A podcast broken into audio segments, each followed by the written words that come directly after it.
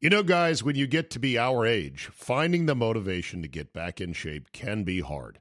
It's just plain tough to find a routine and to stick with it. Good news. FitBod is a fitness app that is anything but routine. It tailors your workouts to fit your life, your goals, your gear, and even your schedule, so you can avoid burnout.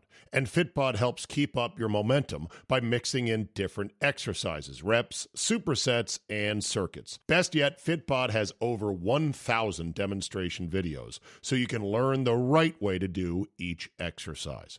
It's time to ditch the boring routines and kickstart your fitness journey. Add FitBod to your workout essentials. Join today to get your personalized workout plan. Get twenty-five percent off your subscription or try the app for free at fitbod.me slash Zabe. That's F-I-T-B-O-D dot M-E slash Zabe. Down the backstretch for the final time. And Pagenaud's trying to run away and Rossi's not letting it happen. No single foul. Rossi on the high line, he has to take it back in. The short shoot. Clear by two. Rossi's going to have a massive draft on Simon Pagenaud into the home stretch. Less than half a mile. Simon Pagenaud sweeps him up the May and wins. He's made it in the five hundred. Oh, ho, ho, ho, ho. Here we go.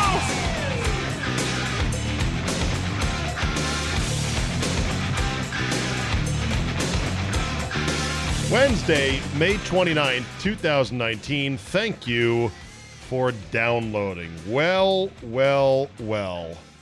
Let's hook up with the Hoosier kid, my man Ron Thomas.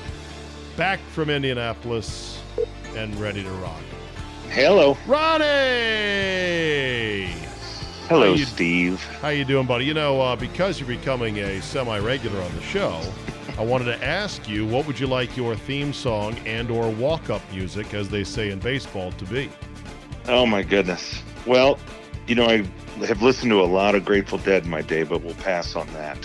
Well, but we can uh, do some Dead. It's whatever no, you want. No, no, no. I'm a Dave Matthews fan. I love Dave Matthews. Okay.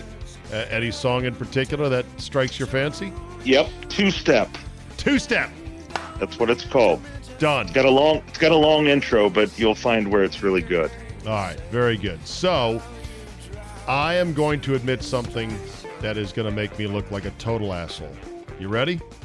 You didn't watch the Indy five hundred? No. In fact, I didn't even look up who won. That's all right. It, listen, it, it's a busy such, weekend. It, that's no excuse. I'm just no. a dick. I had a great conversation with you and Michelle. The feedback was through the roof positive. I sent you some of that feedback directly. People liked it, and I liked it, but I, I didn't see who won, and I just never looked it up, and I'm sorry I haven't heard. Who who who? Don't who, worry who, about it. You, who, well, who won the race? Well, fir- well, first you had me on because of my you know, my pedigree when it comes to auto yeah, racing. And yeah. I, I listen, well, I listened to it and I neglected to mention that my grandfather won the Indy five hundred in nineteen fifty, which you, is ridiculous. You forgot I, yeah, I said, to mention the yeah. win. Way I said he's a rookie in forty-nine. He won the national championship. And then I said he raced in ten races. I me- I left out the most important part, that he happened to win. Oh, by the way, he, the also, and, he also chugged the big thing of milk at the end. He, not, he not did. Bad. Not bad. He did. All right, who so, won? Who won? Uh, a driver named Simon Pagenaud, who ah. is a French a French driver who literally is exactly a spitting image, and it's as if the character in Talladega Nights was uh, created based off Jean of him. Girard. You, oh my gosh, you've got to look at this guy. Is he Pagenaud, talks just like him. Is Pagenaud gay? Not that there's anything No, wrong with no, he's not. Okay. He's French. He's French, and he is a terrific human being. And um you know, we have a funny backstory. My father, as we've talked about, is a criminal defense attorney, and he has represented many many high profile people, especially uh some race car drivers when they come into town, and it involves uh speeding tickets. So he uh Pagenaud last year got a pretty hefty got pulled over going very fast in Indianapolis, and my dad got him out of trouble, as he's done for many, and uh, they have become friends. And uh, my dad has a very nice Ferrari three fifty-five F one. It's uh, a really fast, beautiful car. And Pagenaud said, you know what? I have never driven a Ferrari. And so my dad invited Pagenaud over to the house and went for the ride of their lives, apparently. Get so, out of here. Oh, yeah. A very fast r- drive on the uh, interstate around Indianapolis. But okay, Pagenaud, hold on, hold he, on a second. I have what? to I have to interrupt. And people, okay. occasionally people say, I'm tired of you interrupting your guests. I'm not interrupting. I'm interjecting because I'm yes. listening. And I, and as you talk, my guests talk, it spurs questions that I want to clarify in my mind. So let me interject here. You say he went was going very fast in a civilian car. Can you peg that at a number? Uh, well, it was it's north of a hundred. Okay, and, I, that we'll leave it at that. Yeah. It would it would probably be in the one forty to one fifty area, Ooh, I would assume. Daddy. And for a for an IndyCar driver, that's that's going you know, slow. See, that's well, you what can't f- that's what the, I don't understand is how do race car drivers not get tickets all the time because their instincts and their foot is used to going so fast. Well, if you get in a Ferrari for the first time, you want to feel what the Ferrari can do, and you know, eighty, ninety miles per hour is not. You know, that's like a caged lion. Uh, oh, yeah. You know, it doesn't start the... It doesn't start stretching its legs until it gets to ninety, right. one hundred. Uh, by right. the way, so... used used nineteen ninety-five Ferrari F three fifty, Ferrari F three fifty-five Spider with just twenty-seven thousand miles can be had for a mere sixty-seven thousand dollars online. Good price? Yeah? No? Uh, what year that is one your probably dad's? Has high miles. It's a ninety-nine. Okay. Uh, he's got he's got lots of beautiful fast cars, and it's always a treat when I go home because I get to look at them and play with them and this and that. But anyway, Pagenaud is a terrific guy. He drives for Roger Penske. He was on the pole. This is his first Indianapolis five hundred win. He won the championship, the overall IndyCar championship in two thousand sixteen. And the interesting thing about Pagenaud is there were rumblings about him not getting re-signed at Penske. Even though he is the prototypical Penske driver, he's clean cut, he's well-spoken. You know, it's amazing. These guys, the French is their first language, but his English is exceptional. And he's just a, uh, you know, he's a sponsor's wet dream.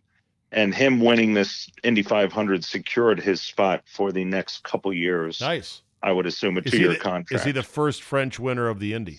Of Indy? No, the the the la- well the the first and last was uh, Jules, I believe Chevrolet or Gaston oh. Chevrolet, one of them, and that is of the Chevrolet fame, and that was in nineteen twenty. And uh, you know, auto racing in Europe is obviously huge, but um, for a Frenchman to win the Indy five hundred is a gigantic deal, as is Takuma Sato when he won in two thousand seventeen. Yeah, first Asian driver, for, right? First Japanese driver, Japanese. Yeah, huge deal. So, it by was the way, Steve, it, are there yeah. are there Koreans in the sport? Uh, you know, that's a good question. They, if there were, they'd be winning probably, but I think most of them. No, I, and I don't. You know, I no, mean, they're I mean, just you're, so I, I focused. Laugh because yeah. you're right. They the, the the the culture and and the compet the sportsmen out of Korea, they're good. In whatever yes. they put their shoulder into. And that's certainly showing up in golf. It shows up in the Olympic sports, especially in speed skating and short track and whatnot. The Koreans are making phenomenal cars. I own one, a Hyundai Genesis that's got one hundred seventy thousand miles. It feels like it's brand new. So I was just wondering if uh, Koreans are getting into auto racing and if they'll become uh, a force. Uh, yeah, they're not in IndyCar. I think they do race in some other things. Okay. But just closing out the Indy five hundred, Uh, second place was Alexander Rossi, who won the six, two thousand sixteen race. He is an American who has Formula One background, but when he won as a rookie in two thousand sixteen, which happened to be the hundredth anniversary, the hundredth race, it was a gigantic deal. And Alexander Rossi really did not understand what he had just done when he won. There was even some rumblings that, you know, he's not even excited. Well, the fact is he didn't really know what he had just achieved. Switch to this year. He, uh, this battle that they had down the stretch, he passed Pagenaud with a lap and a quarter left to take the lead, and they had been swapping the lead. It was just an, an incredible duel. But he was so hurt and, uh, you know, not angry, but just devastated that he did not win this race. And he even went on to say that this race means everything to me. I didn't realize what it was about, and now it's all I live. It's what I so, live for. So it's a year ago, a year ago, he was perceived to be nonchalant two, about it. Two years ago, two two years, twenty sixteen. Okay, been, good. So good. Ross Alexander but, Rossi from yeah, he California, just yeah. a terrific guy. They're all good guys. There's not a bad guy in the bunch. Um, there has to be one asshole. Ah, there's a couple, but not really, not you know, bad. but, but Steve, the, the best thing about the race this year was that no one got hurt. Thank God. And that is the best thing. Yep. Yeah, that was good. Weather um, and weather was good. And it went off. Without weather it. was the forecast was dire. There was no chance this race was going to occur. It was a ninety percent thunderstorm deal. And I ten percent hit. The, it went right around us. Yeah, it was incredible. Right. In fact, the beginning of the race, the guys were staying in line and try and behaving because, you know, usually they when thought a, a for crash, sure that the race was going to be stopped at some point. Yeah, and it, it just has to get to one hundred one laps to for it Ooh. to be a final a race. Okay. But they do everything they can to get it in. But, you know, when they crash, it takes a long time to clean up. So they were well behaved. They were in line. It was a terrific race, and I have my post-race depression that has officially kicked oh, in because I have to I wait mean... another year, another year to watch the greatest thing that, uh, you know, it's just the best. I love it. You know, it. It's funny because uh, my other bud, Cowboy Mike, is in his post-Malcolm depression phase.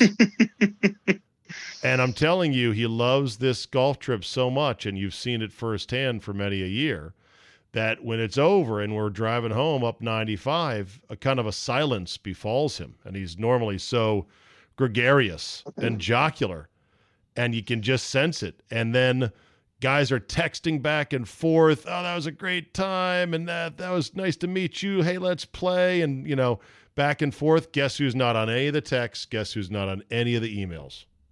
I can see that. Cowboy it is Mike. A great trip. I called, I called Mike. I go, hey, you too good to jump in the fray with the texting? And he just goes, ah, you know, Zabe, I'm still getting over the fact that it's over. I said, yeah. well, well, come on. I said, I go, Mike, listen, the guys look up to you. You know that. You're worshipped on this trip. You're the star attraction. They need to hear from you. To which Mike said, yeah, but it's like Bigfoot. If you saw Bigfoot at seven eleven, he wouldn't be special anymore. Oh, it's so true. That's a classic McGowan line. He's one of the most clever, he is super humorous clever. human yeah. beings on the face of the earth. So, Steve, switching gears, can I ask you about the trip? How was it? How'd everything go? It was go? fantastic. We had How many? nine new guys. Okay. And they all got along swimmingly. Uh, they were of all different abilities. Uh, what I loved the most was that we had one guy who signed up. His name is uh, uh, uh, Dave Krause from northern Wisconsin, Wausau. Okay. And, you know, when I first met him, because, you know, nine of these guys I never met. I recruited them via social media and my podcast from all over the country, right? And so, you know, old Krause, old Sauerkraus as I called him, he shows up, and he's uh, retirement age. I think he's like sixty-two maybe. And he kind of had a, a funny stance to him, and he didn't really explain what that was, but guys quickly ferreted it out of him. He suffers from A S, or ankylosing spondylitis, mm. which is a degenerative autoimmune disease that unfortunately starts, you know, stiffening you up as the years and years go by. Uh, and it's, it's just very tough on your joints, and there's not a lot that can be done about it other than to fight tooth and nail to slow it down. So he had a swing that was tough. He kind of had to lean his whole body back to be able to see down the fairway. Mm. But he played every hole, and it was blazing hot, and he never complained, Ron. And he got along great with the guys. And then on Saturday night, when Mikey set up the craps table on the pool table, old Sauerkraus comes up with a pair of dice and wiped Mike out as the house. It was number after number after number. Oh, no. And it was oh, no. so funny. And he got along great with guys who were as young as twenty-six years old, and that could hit it two hundred seventy yards down the middle of the fairway. What game, Ronnie, and you've seen this on these trips, what game brings together such disparate people in life and in ability and in background other than the game? No game. Golf? No game. And, and and Steve, you're the common denominator in all of this. uh, you know, pe- you just have an attraction where pe- people are attracted to you, even if they've never met you. They know that they're going to like you when they meet you, and they know exactly what they're going to get. And the wonderful thing is, is what they think they're going to get before they meet you is exactly what they get, and then some. Well, and I, uh, I, I, you don't toot your own horn, so I, I can do it for you. But the cleverness, the organization, uh, you know, just the wittiness and the intelligence, and it all makes such a good, uh, you know, it's such a good combination that it attracts the same kind of people. There's never been a problem on that trip when I've been the twelve, thirteen, fourteen, fifteen of them. But what I want to ask, did everybody do what you asked them to do, which is post, yeah. pay, pay up, show up, keep up, and pay up. There was one guy, uh, Brzezicki, and I love him. He's uh, he's a nut. Uh, he's a paramedic, lives in North Carolina, originally from Wisconsin. And I, he's the kind of guy that you can ride his ass and and yell at him and say, Brzezicki, you dumb fucking idiot. And he'll he'll smile and he'll laugh, and he doesn't get bothered by it. And he has this positive energy to him that is just, it's it's funny. Like, I can't be mad at him, even though I had to tell Brzezicki three times what I would have to tell other people one time. I don't know right. what it was. It was like I had to tell him three times. The one time, Brzezicki, I think, tried to snake by by not paying his green fees at Dormy, because we paid those oh, separately. Because they're yeah. like, uh, co- uh, co- you got to get a list of your players. Apparently, one of the guys didn't pay. Oh, no. Yeah. And it was him. And he's like, oh, I didn't know he had to pay. And I'm like, yeah. Oh, of course. Sure. Yeah. But no, I, he was great. Everyone was great. What I desperately want, and we are moving this back to our honey hole, is okay. I want you back on the trip, if at all possible. Oh, I'll be back next okay, year. Good. The, the, I, the only reason I couldn't do it last year was because of a, uh, I think it was a baseball tournament, and I was involved right. in coaching yeah. for my son. And then obviously and this, this, this year, year was, was Indy. Indy okay, good, good, good. My We're... forty-sixth Indy five hundred in a row, by oh, the wow. way. And I still cry every time when that dr- green flag drops. Literally yeah. tears come out of my eyes. I don't blame you. I love that about you. I love the passion. By the way, you sent me a video. You texted me a video where you're literally right on the chain link fence as the cars come by. How do you get yeah. that close? Uh, well, I'll just one word, credentials. Is so, that is that location dangerous? It looked like a straightaway. It's the end of the front stretch, and yeah, there's no one. Uh, I, I, yeah, there was no one around me except the photographers who stick their cameras through that fence. Has um, anyone but, at Indy been injured by flying auto parts in recent great, years? Great question. Not in recent years. nineteen seventy-three was a very bad year. Salt Walther down the front stretch, burning, you know, he got, there was a big accident and his car went spinning. It threw fuel into the crowd Oof. and burnt several people. And then in ninety-two, I think it was, a tire, uh, Roberto Guerrero lost a tire, and I think Tony Bettenhausen hit the tire.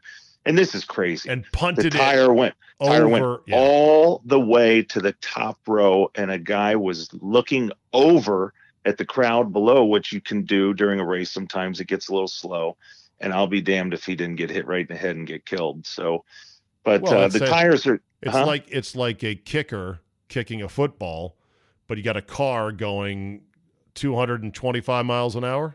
Yep. And it hit the loose tire, but the tires are tethered now, but I, oh, they, I was oh, in the a tires de- are tethered now, but yeah. here's the other thing that I don't understand. So in, in an IndyCar wreck where it's just, you know, parts and Lego pieces flying, all yes. it takes is one bolt or one shard of metal to come screaming through into the crowd and kill somebody. How does You're that right. not happen? Mm, luck. Skill of the drivers. These guys don't crash very often, okay. Steve. They're they don't want to die. I mean, it's right.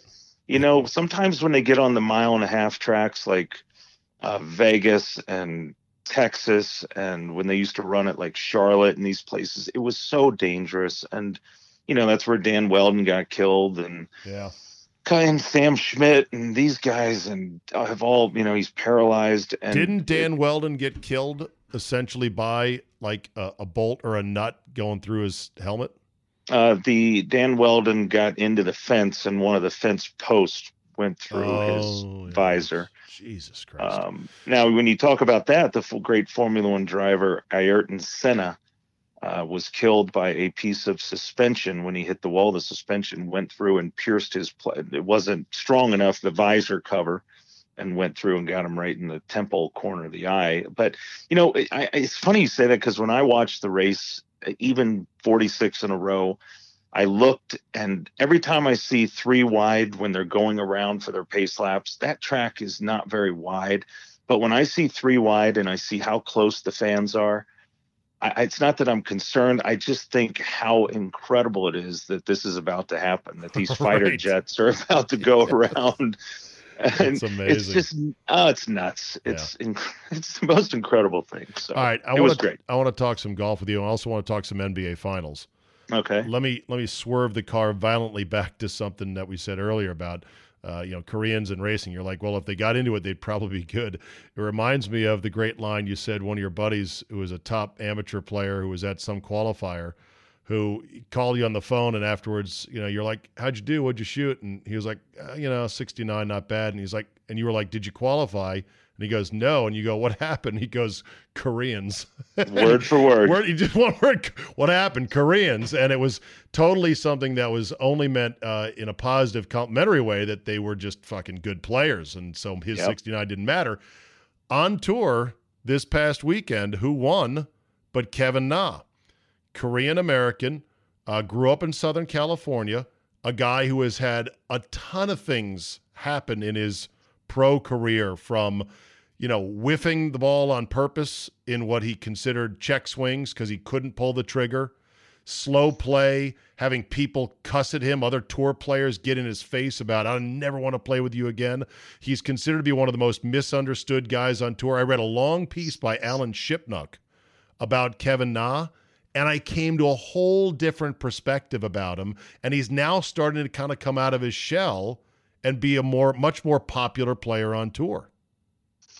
You should read that piece about him, because I was of the mindset of, Jesus, slow play like this, these guys are the worst. Hit the goddamn ball. But there's more to it than that, Ronnie. I'm telling you, there's a lo- rethink yeah. Kevin Na. You got to read this story about him. It's interesting.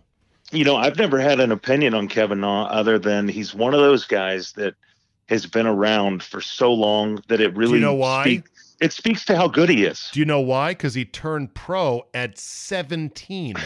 I remember. I Do you remember. know how he turned pro? No, he, tell me. He he he started playing mini tour events in California under his mother's maiden name, so that the truancy officers in high school wouldn't catch him. Kidding me? Yeah, exactly. Wow. And he, he, he's never been very long. He has been a perfectionist. He's been obsessed. He had this phase where he would intentionally, when he when he take the club back and feel like something's wrong, he would purposely swing over the ball, because the rules of golf state intentionality is the key to assessing a penalty shot. And so therefore, a pro golfer who misses the his tee ball by four inches, he was never penalized for that. Except one mm-hmm. time, Charlie Hoffman actually brought it up to a rules official like, hey, I, I need a ruling on this because this doesn't seem right. And Na was like, come on, bro, I'm a pro like you are. Do you think did, I did... really meant to miss the right. ball there? Right. Did, and remember, he didn't he make like a sixteen and he was laughing the whole way or something? He was he, in the woods. He, he Yes. Yeah. He, it was a sixteen in San Antonio. And they talked about that in the article where, you know, this one particular hole had this giant, dense grove of, you know, walnut trees that you couldn't drop from. You couldn't escape from. There was no drop zone. And he flared one right into that, you know, the trees. Had to go back to the tee because he had no good options. On the tee, Angel Cabrera was so pissed that he kicked his ball across the tee box and didn't say a word when he came back to tee it up. Really? So he hits another one, flares that one deep into the woods, and his caddy's like, I think we need to go back again. And Kevin Na's like, I'm not going back there, man. I'm afraid of those guys. Yeah. Yeah. So he ends up trying to punch it out, and it hits the tree, and it hits him, and he's got nowhere to drop, ends up taking a sixteen. But as he emerged from the forest, he gave this big, broad smile, and kind of the fans kind of liked him. Yep. And, uh, and, and he's been through a lot of shit. It's an interesting story, but uh, it, it was remarkable just to sort of read about his travails with the game itself and the mental side of things, where he would have these nightmares about, I'm going to miss a putt on the last hole to lose a tournament. Mm. Mental shit like that, which is crazy. Mm. Also, you know, he's, yeah. he's got quickly, he's got to be in like the top twenty all time on money win, you know, money earnings. Yes. I bet he is. He's, yes, he's got to be. Yeah. He's a, he's a, he's a ca- a check cashing machine who's only won three times. Yep. And for a long time, it looked like he was going to claim the crown of most money ever won on tour without winning a single event. He'll be on mm. the uh, he'll be on the President's Cup team, I think, this fall down in Australia for Team U S. So just stay tuned for that. Okay, let's move on to the N B A Finals. What are your thoughts? First of all, give us your postmortem on what happened to the Milwaukee Bucks. Well, I think their point guard play hurt them. I can say that. Bledsoe um, is terrible. No, no question was, about it. He was terrible. And when you compare that to Lowry, who is Lowry is just a tough, tough son of a bitch who does not, he's not afraid to take shots. He's not afraid to make plays. He's not afraid to get in and mix and mingle. And so he becomes a scoring threat, which he always will be. And when your point guard is a scoring threat and you have other things around you, uh, so much attention has to be paid to that point guard.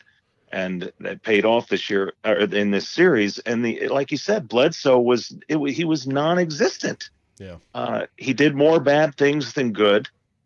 Um, I also think that they. Uh, I also think that Milwaukee became a little too perimeter oriented. I would have liked to have seen uh, the Greek Freak play with more more of his back to the basket, because he did not get to the foul line as many times as he could have. He literally could have gotten to the foul line twenty times a game.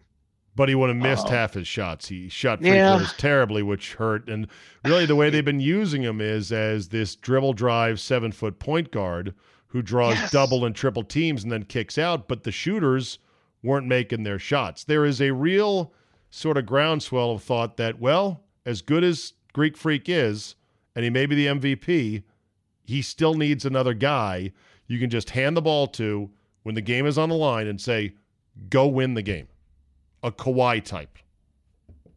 Which is exactly what Golden State has, you know? And um, they have multiple guys I, like that. They if, do. When Durant is on the floor, you could give the ball to Durant, Curry, or Klay Thompson and say, go win the game. And they could. Yeah, I let's go back to Milwaukee. I, as a small town boy, as an Indianapolis kid who just lived and died with the Pacers when I lived there, and even when I didn't live there, but those series against the Knicks. The Reggie Miller Pacers. Oh, my the God. Rick the Rick Smits. Smits the Pacers. Dale Davis. Yeah, yeah, Dale Davis. Even Detlef Schrempf was there. I mean, I, Antonio Davis, all these guys, I loved it. And those series against the Knicks, so I could comprehend and I could feel for Milwaukee and understand it was just such uh it was a huge letdown. And you could say, well, it was exciting that they got there, they we had it was fun, and I know you have a lot of folks from Wisconsin that are listening, but they won so many games during the regular season. I know it's um, a weird it's a weird dynamic, because it was certainly a, a crushing disappointment, but they had come into such new money. They were like lottery winners, because prior to this year the Bucks under Giannis had not been out of the first round. So unlike a lot of N B A teams that steadily climb and then knock, knock, knock on the door, semis, conference finals, go to the N B A, win it all, they were suddenly like new money. So the way they lost was, it hurt, but it wasn't like, oh my God, I can't believe this happened to us, because they couldn't yeah. believe they were in that position in the first place. Right. And the fans in Milwaukee, the people, you and I both know this and we've talked about it, are just some of the neatest, kindest, most understanding people that you could ever imagine meeting. Yeah. They're not so going to they're not going to rip yeah. the team. They're not no, going to rip players. Yeah. There's, there's not their it's not their fiber. And we were the same way in, in Indianapolis with the Pacers. We were happy it happened. Well, aren't, um, aren't the Pacers building something with their young nucleus? I know well, that- we were. We had a really good shot this year to go far until Oladipo got hurt. Right. And you know, that killed us. He didn't even play in the series. But yeah. um, I, I just I think that Milwaukee being this good, it, it, the East needs it. The East needs it so badly. And then that jumps us over to Toronto. Is Toronto good enough to beat uh, the Warriors? My feeling my, is, yeah, okay. Yeah. Uh, who wants to go first, you or me? You. No fucking way. They're getting their asses bum-rushed, swept in four games. Could be wrong. That's a hot take. Let the flames blow. I think I think Golden State just one, two, three, four, goodbye. Your take. Why do you why, why do, do you think, think that? that? Yeah. I don't think they're that good. I think they had to go the distance against Philly. They got a four bounce miracle from Kawhi. Uh, the mm-hmm. Bucks were sort of uh, on a on a stage that they quickly became uncomfortable with and collapsed. They were almost down three nothing, went to double overtime in that series against the Bucks. No team, I don't think, has ever come back from three nothing down, so that series is basically over. I look at Toronto as a as a as a nice team, city full of good people who have snuck into the finals, sort of like sneaking into a wedding, and they're about to get thrown out the back door face first. You know what's interesting is when we were talking about the Bucks series against um, – Oh, I think it was game two. They had gone up two to nothing. And you know what you yeah. said on this, on the podcast, you said it's a, they won. It's a, it's a great time. It's a great win, but I'm concerned because I think that the, uh, the Raptors have figured out something about how to beat this team. I don't know if you remember your yeah, exact I words, did. I but said you I, called it. I said, you I called felt, it. I felt like they had their hooks in how they were going to play Giannis and that they were going to keep on turning the screws down. And That's sure exactly enough, what you said. Sure enough, they did. I saw a quote online, and then I'm going to get your take on the series, but I saw a quote online about someone at some basketball analytics conference or symposium, and the guy was a former N B A coach or scout, and he says, look, here's how it works. As soon as you get to the playoffs, the other team's best player, the first thing you identify is, okay, what doesn't he like? And whatever it is he doesn't like, we're going to feed him that every single game. And if he doesn't have a B move and a C move, then he's going to be in trouble because we're going to hone in on exactly what he doesn't like to do and force him out of his comfort zone. Yep. And, you know, the coaches in the N B A, the assistants and the guys who do the film work, these guys don't get enough credit. They think they just show up, uh, put put the starting lineup on the chalkboard and say, all right, boys, have fun, go play hard. I mean, these guys are coaching and they're studying. And uh, they're good. They're well, the best of the best. And do you know how many? You know how many assistants are on an N B A know, bench on average? It's like, it's like seven guys, Ron. I know. I know. It's like you seven got... fucking guys, and they do all grind and they do all work on things. Because one of the takes from some of the fans was Coach Budenholzer didn't make adjustments, and I said, "Oh, I'm sure he tried, but either the adjustments didn't take, or he didn't have the personnel to make them because." He's got a staff of really smart coaches who are grinding their ass off saying, let's do this, let's do that. I don't yeah, doubt I, for a second that they thought of and tried some things. They just didn't work. Yeah. Uh, you know, and I, I I don't think the officiating was too good the last two games. Uh, I think that Toronto got some some more favorable stuff. And the game, which game was it where... You know, the tide turned when they fouled out Giannis in that. Uh, I think it was game three, maybe game three. Yeah. That was that was a that was a charge, but they had to keep the series going. But that I knew right then. I thought, oh shit, you know, that's a big, that's a big play. Uh, but that, that was that that was that W W F underlying thing that is there with the N B A when it comes to the officials or the officiating, and when it comes to extending a series for advertising, for sponsorship. For the overall good of the league, they feel there was no way that was going to be called a charge, but it was. Yeah. It was a charge. Well, I do um, like I do like it that lesser, and you know, Toronto's a major city, and it's an attractive city, but it's still Canadian. I like it that the Torontos and the Milwaukees and Golden State, even though you know, once upon a time, you and I remember when they were a backwater in the N B A. Yes, I love it that that all the franchises seemingly have a chance now to get good. I just wish. Our fucking franchise would someday, Ronnie, pull its ass out of the mud, which it's currently stuck in. You mean the team? You mean the team that doesn't even have a general manager yet? That's I find that it, embarrassing because it's, it's been such a long search. I mean, I know that they're probably waiting for somebody, but Come on. Oh, no, Ted. They were waiting. They already got turned down right, by the, dude, the right. dude from Denver.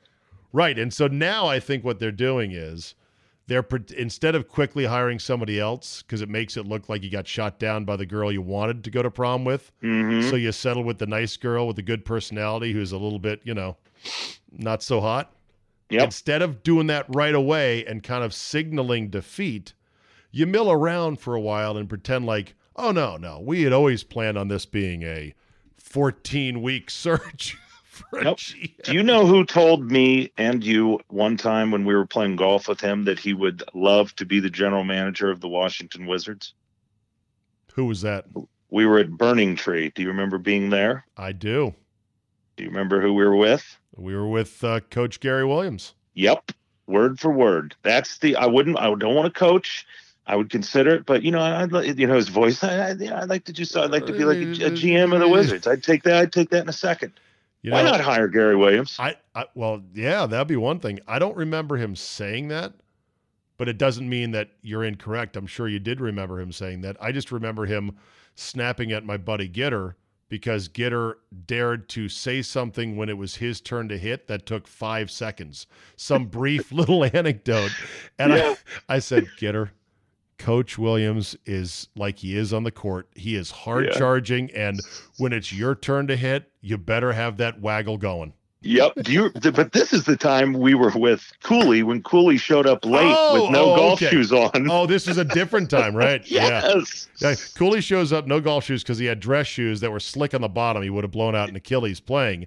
So he decides to play barefoot, and on the second tee, rips a drive straight down the middle, claiming to be a ten handicap. Yes. Oh, yeah. I'm like an eight or a ten, he says, and he hit it like three ten. It was like a tour drive. And, oh, my God. And Gary Gary instantly starts motherfucking under oh, yeah. his breath. Oh, oh, fuck yeah. Oh, yeah, yeah, yeah. This yeah, yeah, yeah, yeah, yeah. This. Right. That right. guy Gary, shows up with no shoes on. Gary starts muttering like he would to an A C C official who's just fouled out one of his guys. God, it was do you, great. Do you remember why Cooley was late? Because he said there was no gas in the car. Oh, and well, he, yes, of course. Cool. He left the house without money or something, and there was no gas, so he had to go back to the house and get money to put gas in the car. Do you, He's got, he had like ten million dollars in the bank. But no gas in the car. Yeah. And no. He blamed it on his wife or his girlfriend at the time. This is where Burning we need... tree with no shoes this is, on. This, this is where we need a sort of a, a, a, a, a sitcom jingle. Da, da, da, da, da, da. That's Cooley. Three da, holes da, late. Da, da, da, da. That's Cooley. Right. Three holes late. Anybody well, else playing that, Burning Tree, the right. most exclusive course, of course, on the East Coast yeah. with Coach Gary Williams, Steve Zabin, and some dude named Ron Thomas. And he shows up three holes late with no shoes. Yeah. It was classic. And it wasn't even, by the way, the most embarrassing situation with Cooley at Burning Tree. Oh, shit. Let's hear it. Okay. So even. Even though he was late by two holes, you know, Gary Gary liked Cooley's, you know, rakish camaraderie, which I think we all do. And yeah. so he invited Cooley to be the guest speaker at the Burning Tree member guest. Oh, no. Oh, Same. Yes. Oh, God. So Cooley, Cooley shows up, and apparently he had too good of a time. And he got a little bit too heated, and he took it off the deep end blue up there at Burning Tree, where it caused a little bit of a, yeah, oh. yeah, we, we probably don't need that again. Now, look, the Burning Tree membership, they are private, and they are secretive, and they don't really let a lot of stuff out, and I'm probably never going to play there again for leaking this shit on a podcast, but they are not necessarily uptight. Right, Ron? Not at all. They're, They're the opposite. A, that's why they all go there. Yeah, they don't want not, that typical right. country club bullshit. Right. It's not a. It's not a. It's not a waspy joint where it's like uh, Caddyshack with Judge Smales. No. But but we are talking titans of industry, people of significance, and I think there's a line in which former football tight end thought he was being funny. And they were like, oh, God, yeah, this is too much. This is oh, too much. No. This is too oh, strong no. for us. Right. Yeah. Hey, okay. so, all right. right. So my pick. Your my pick. pick. Yes. Toronto in seven. Wow! How about that, ladies and gentlemen? And the reason I say this is because uh, as I watched Toronto play, I went to too many Wizards games this year. I spent too much money on my tickets, and I loved watching uh, Milwaukee come and play. I talked about it on the previous pro- podcast, and I loved watching Toronto play. And I was sure I was caught up in the moment, but watching them dominate. Actually, they didn't dominate the Wizards late because that's when Beal was playing so well. Yep. And that's when we were shooting the ball well, and Thomas Bryant came out of nowhere and was playing great basketball. And it was a hell of a game. And, of course, they did get some calls down the stretch. Kawhi did. I'll never forget one of the calls that uh, that jackass from Gaithersburg gave him. Um, but anyway, I, watching them in person, I got on Facebook afterwards, and I said, Toronto is going to win the, the uh, N B A championship. Wow. And, of course, I had several people who came back and said, no, what about Golden State? But the reason I said it is because of the way they defended and the way they were able to hold off the best performance of the year for the Wizards. I mean, they didn't miss a shot. It was incredible. It's one of those games where it was back and forth, back and forth, made shot, made shot. And then and they rebounded so well and everything. And then all of a sudden, Kawhi literally took the game over. Oh, yeah. And not one guy on that court could guard him. And that was enough for me to say right there that I truly believe that this team's going to win the N B A Finals. I think that when um, – I think that when Golden State faces adversity, and if they were to lose one or two at, at Toronto to open the series, people don't realize this series is opening up at Toronto. I know. That place is going to be apeshit. So I, I just think that if, for them to come, excuse me, to come from behind is going to be tough. Having said that, the way that Looney's playing for Golden State and McKinney and Quinn Cook and Jordan Bell and Livingston, who's always good, and Bogut, I mean, they're getting so much from these guys that you never get to see him play, which I'm enjoying watching these guys play because you're so used to the big three or four. Um, I only think, know, I, the only thing I think of that could that could derail Golden State, and I have kind of come around to, hey, these guys are stone cold killers because they also play great defense when they want to, especially Klay Thompson. But the the thing that I've come around to is that they don't need Durant. The only thing that might fuck it up is if Durant reinserts himself at some point in the series and they try to force feed him looks and he's not one hundred percent, it might throw off their mojo. But And we've seen that before, Steve, in with, sports. We've seen it with various teams. We've seen it with in all sports. Yeah. Quarterbacks coming into play or point guards or this and that come in and throw in the, the, the whole thing out of balance. I don't know if you believe in plus minus from an N B A statistic standpoint. I don't know if you do or not. Uh, I need more of an explanation as to what it is. What do you mean Just by that? Just literally plus minus, which is when you're on the court, they keep track of the score. Oh, when, oh, oh, gotcha, gotcha. And when you're off the court, they keep track of the score. Yeah. So in other words, you know, what are you when you when you are on the court with your team, no matter who else is with you, no matter what time of the game, you know, first quarter, second, third quarter, th- third quarter, they keep score of just only when you're in, and they count, are you plus or minus in points? Steph Curry has been ranked plus minus the past six years, walking backwards from this season, ranked number one, number one, number one, number two, number one, number three. Unbelievable. Whether it's a bullshit stat or not, I don't know, but he's the guy that is always basically way in the plus when he's on the court.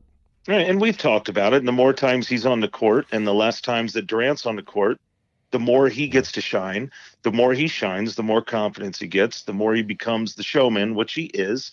There's not a greater shooter in the history of the game under pressure in the spotlight than this guy. And but the thing is about Curry that people don't talk a whole bunch about unless you watch a lot of basketball is how well he gets to the basket. He gets to the basket so well for as slight as he is. Yeah. And his little deft floaters and bank oh, shots yeah. and underhand scoops. Pretty cool stuff. Ron, we are out of time this week. Next week, let's talk about the N C double A Golf Championship, which the Golf Channel had. This kid, Matthew Wolf, who I'm fascinated by with his interesting swing, just murdering the ball. You played college golf, so I'm sure you got some insights on that. And whatever else washes up next week. Sounds good. Thanks, Steve. All right, Ronnie. Take care, buddy. Yes, sir. See ya.